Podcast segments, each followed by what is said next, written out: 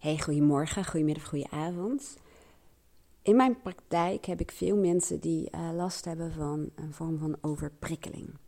En heel vaak labelen we dat met de termen HSP, hoogsensitiviteit of een hoogsensitief persoon.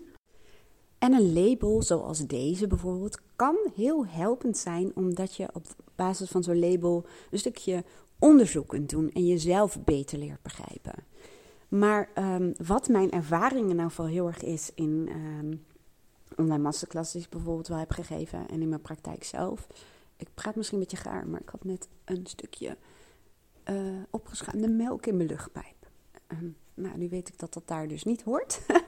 Dus ik heb even zitten hoesten, maar goed, ik ga even verder.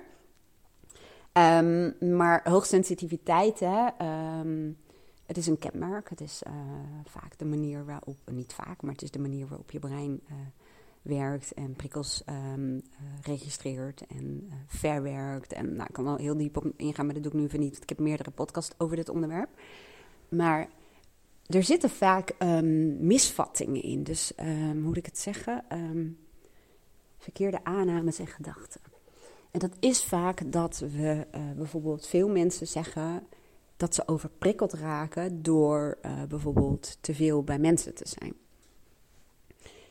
En als ik met ze aan de slag ga, dan komen we er vaak achter dat het niet zit in wel of niet bij mensen zijn. Je hebt natuurlijk wel dat introverte mensen vaak meer energie halen uit bijvoorbeeld het alleen zijn en reflecteren, noem het allemaal maar op. En dat de extraverte personen heel veel energie halen uit het samen zijn met andere mensen. En dan heb je ook nog de ambiverte mensen. Hè? Maar, dus dat is echt wel een kenmerk. Zelfs HSP'ers, hè, dat is ook een soort van misvatting, kunnen extravert zijn of kunnen heel veel energie halen uit met mensen zijn. En vaak zit de overprikkeling of de sociale vermoeidheid, zoals ze dat ook wel noemen, zit er meer in. Het soort mensen.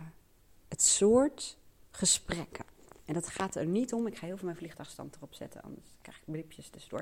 En het gaat er niet om of dat goed of fout is, maar het gaat er meer om of die mensen een match zijn met de wijze waarop jij bijvoorbeeld naar de wereld kijkt, de wijze waarop jij denkt, de wijze waarop jij beleeft, de wijze waarop jij voelt, de waarden die voor jou belangrijk zijn. Gewoon als het ware een beetje jouw profiel.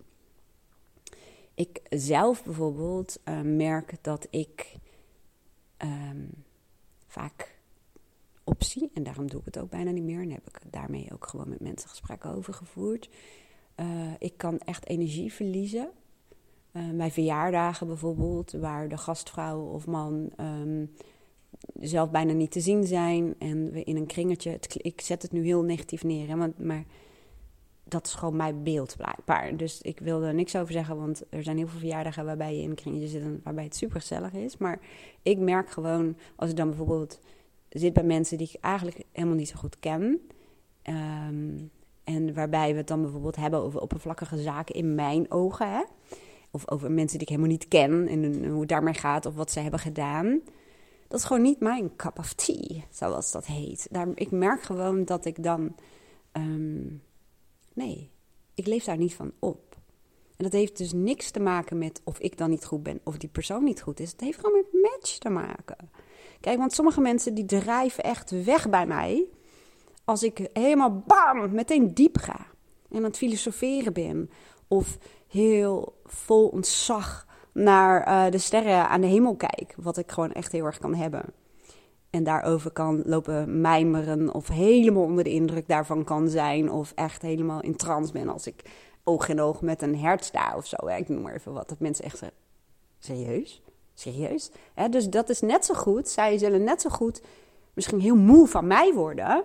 En denken, Jezus kind, waar heb jij het allemaal over? Dus dat gaat over een match. En dat is wat superleuk is. Ik maak altijd zo'n tekeningetje. Zal wel een keertje maken voor de podcast. Of dat ik een linkje maak naar dat tekeningetje. Van, dat je je soms anders of alleen kunt voelen. Of dat je die aansluiting of die verbinding niet voelt. Omdat je op een andere planeet verblijft, als het ware. En dan ga je vaak je afstemmen op de planeet van een ander. En dat voelt als energielek en sociale vermoeidheid. En dan hebben we vaak het gevoel dat we overprikkeld zijn. Maar het grappige is, hè, als ik dan met je aan de slag ben, bijvoorbeeld met de klanten die dat zo ervaren. In heel veel gevallen is er geen sprake van overprikkeling, maar is er sprake van onderprikkeling.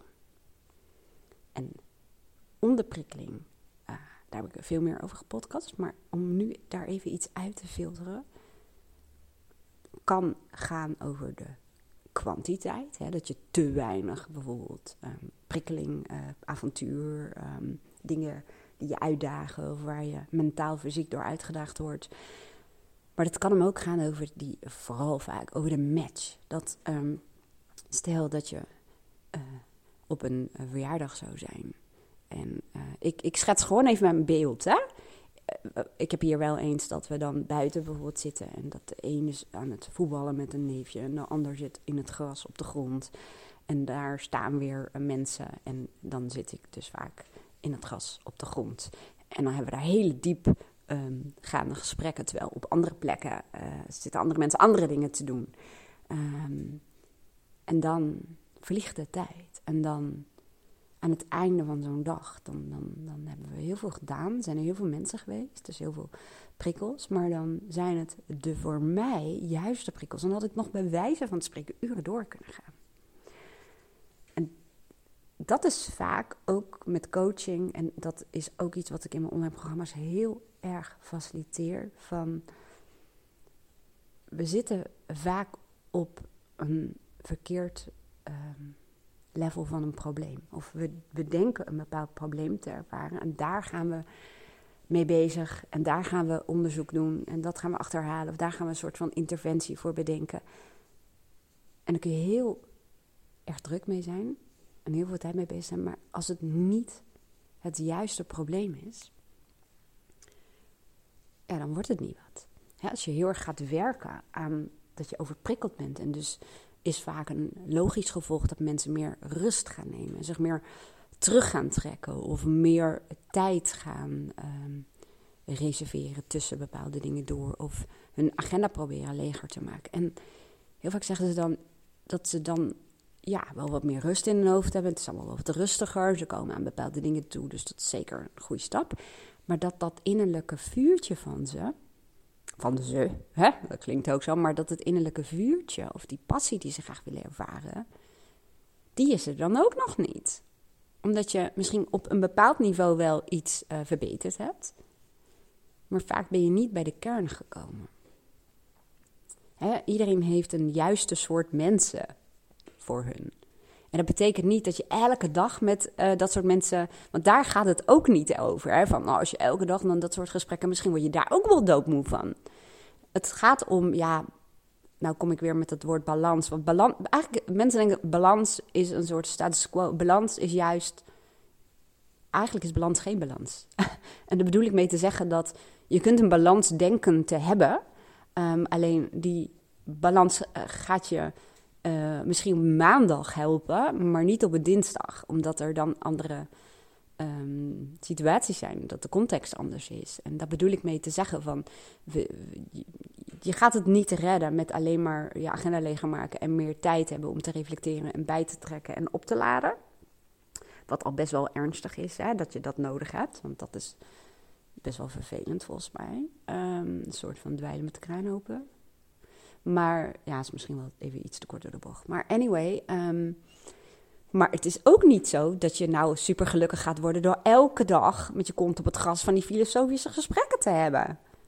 Dat is hem dus ook niet. En daarom werk ik dus eigenlijk altijd met waarden... om in kaart te brengen van wat zijn jouw belangrijkste verschillende waarden. En als je dat gaat doen, dan lijkt het soms dat er waarden zijn... die haaks op elkaar staan of die elkaar bijten. En in heel veel gevallen is dat, of op dat moment ook zo. Maar waarden dienen elkaar. Kijk, voor mij is het superbelangrijk dat ik een basis heb. Een basis met routines, met een tijd voor mezelf... reflectie, nadenken, rust, stilte, natuur... en structuur zeker ook. En vanuit daar moet ik wel op avontuur. Moet ik die verbinding aan. Moet ik geprikkeld worden. Mentaal uitgedaagd. En van de gebaande paden af.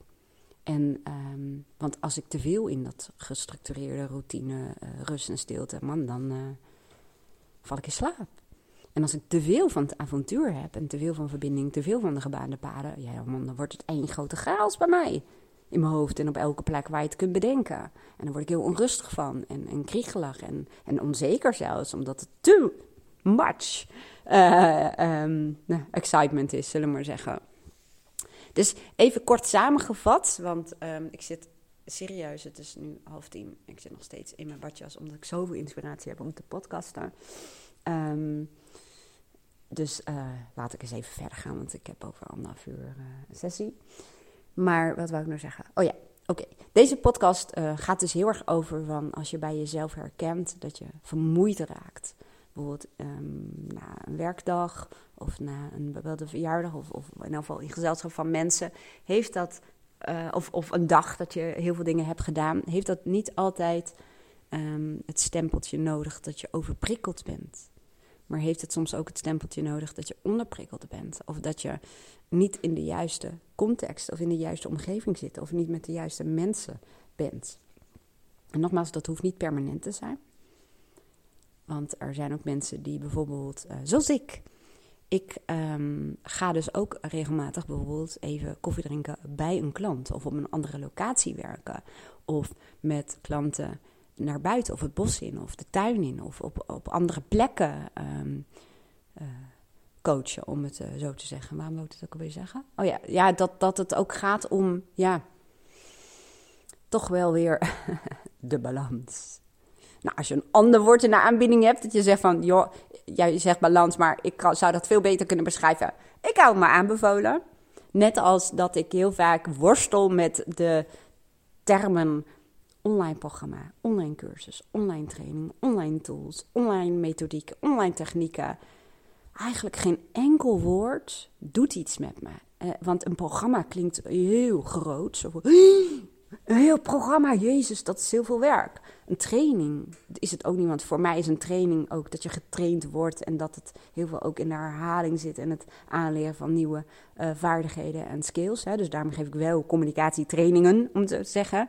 En een cursus, ja. Een cursus is ook een beetje een versmalt iets van een training of zo. En dan heb je nog het woord een workshop of een tool. Ja, wat is een tool? Een tool is iets waarmee je volgens mij ook een schilderij aan de muur gaat ophangen. En dan hebben we nog een interventie of een techniek of een hulpmiddel. Nou, ik ben er serieus niet uit. En ik zie op internet ook al die termen door elkaar heen gebruikt worden en ik heb hem nog niet gevonden, dus misschien zeg jij, ja, maar Wendy, dat is echt waar ik gewoon heel goed in ben. Of ik zie het meteen, of ik snap het wel. Dan, oh, let me know. En tot die tijd zul je mij nog zien worstelen met de termen. En ik heb ook wel eens gedacht, ja, moet ik niet gewoon zeggen wat het is? Hè, dat het zorgt voor rust in je hoofd of zo. Nee, ik ben er niet uit. Volgens mij ben ik ook gewoon niet goed daarin. Ik heb een tijd gehad dat ik heel veel copywriting deed of ghostwriting. En heel veel schreef voor bedrijven en bladen, noem het allemaal maar op. En op de een of andere manier zat ik toen denk ik in een flow. En kon ik echt best wel goede titels bedenken. Maar die kant van mij, ik weet niet, heb ik die ontslagen? Waar is die? Dus nou goed, daar ging deze hele podcast niet over, maar dat kwam in mij op. Nou, dankjewel weer voor het luisteren. Ik ga me maar eens eventjes verder aankleden. Dus even stofzuiger door de keten heen halen. En dan lekker weer verder aan de slag. Ik wens jou een hele mooie dag en heel graag tot de volgende podcast.